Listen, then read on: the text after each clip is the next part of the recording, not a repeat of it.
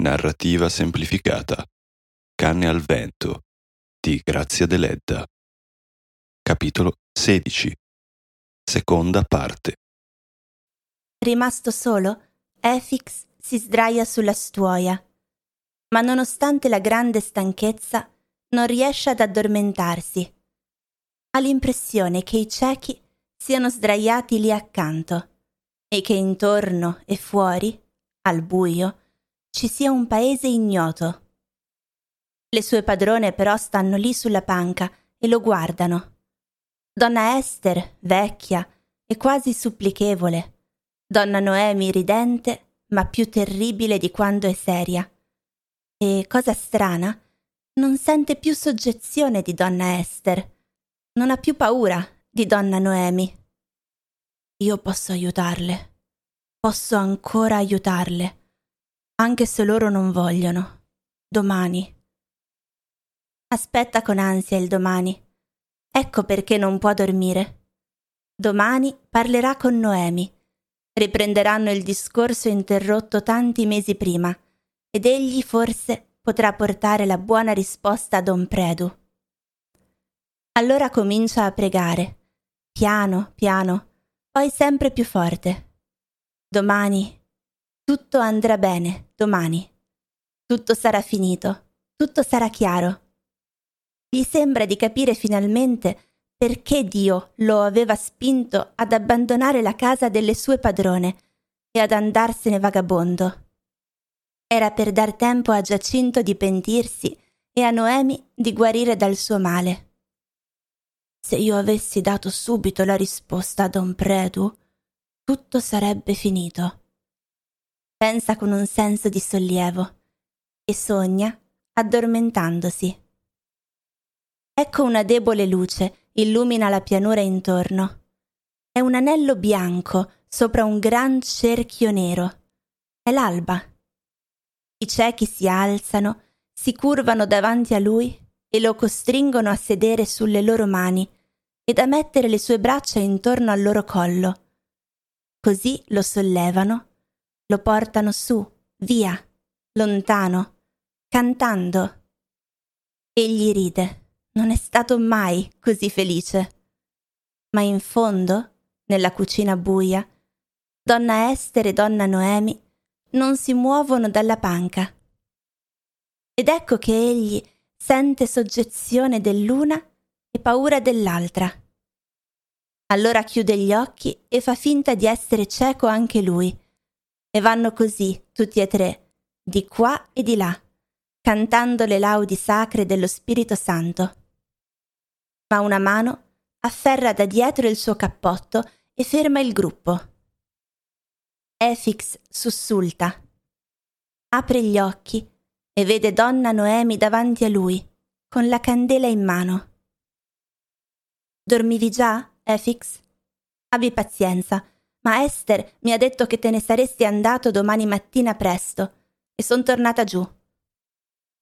Egli balza seduto, ai piedi di lei, dritta, ferma, grande con la candela in mano. Un cerchio d'ombra con un anello di luce intorno, come egli ha sognato, li circonda. E poi io volevo parlarti da sola, Efix. Esther non capisce certe cose e tu hai fatto male a chiacchierare con lei. Anche tu non capisci. Egli tace. Capisce, sì, ma deve tacere e fingere, come uno schiavo. Tu non capisci e perciò parli troppo, Efix. Se tu quel giorno avessi riferito solo il messaggio, senza darmi dei consigli, sarebbe stato meglio. Invece abbiamo detto molte cose inutili. Adesso voglio sapere solamente se è vero che tu non hai detto nulla a Predu del nostro discorso. Nulla, donna Noemi. Un'altra cosa ti voglio domandare, Efix. Ma mi devi dire la verità. Tu. Esita un momento, poi alza la voce. Tu hai parlato di questo fatto con Giacinto? Dimmi la verità. No, mente egli con voce ferma. Le giuro, io non ne ho parlato. Tu allora credi che sia stato Predu a dirglielo? Io credo di sì, donna Noemi. Un'altra cosa. Dimmi, perché sei andato via? Non lo so. Pensavo appunto a questo mentre mi addormentavo. Pensavo fosse stato il Signore a farmi andare via. Avevo paura e vergogna di presentarmi a Don Predu con quella risposta. Sì, donna Noemi, perché Don Predu mi aveva preso al suo servizio solo per questo. Io lo capisco, egli le voleva bene e voleva che fossi io l'intermediario. Allora, quando lei disse di no, sono scappato. Noemi si mette a ridere, ma un riso lieve, ben diverso dal cattivo riso di prima. È compassione per Efix, compassione per Don Predu, ma anche soddisfazione e dolcezza.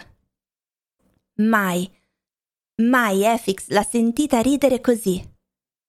Eppure egli ricorda quel riso, quel volto curvo su di lui, quell'ombra e quella luce tremula intorno. E il cuore gli batte, gli batte da spezzarsi. Lia, com'era nella notte della fuga, gli sta davanti. Un'altra cosa ancora, e poi basta. Senti, tu credi che Giacinto sposi davvero Grixenda?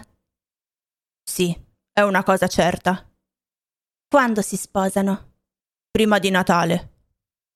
Noemi abbassa il lume, come per vedere bene il viso di lui, e così illumina bene anche il suo. Come pallida, e il suo viso è così giovane e vecchio allo stesso tempo. L'orgoglio, la passione, il desiderio di spezzare la sua vecchia vita miserabile e ricostruirsene un'altra, nuova e forte, le ardono negli occhi. Sentimi, Efix, ebbene, tu dirai a Predu che lo voglio, ma che dobbiamo sposarci subito, prima di quei due.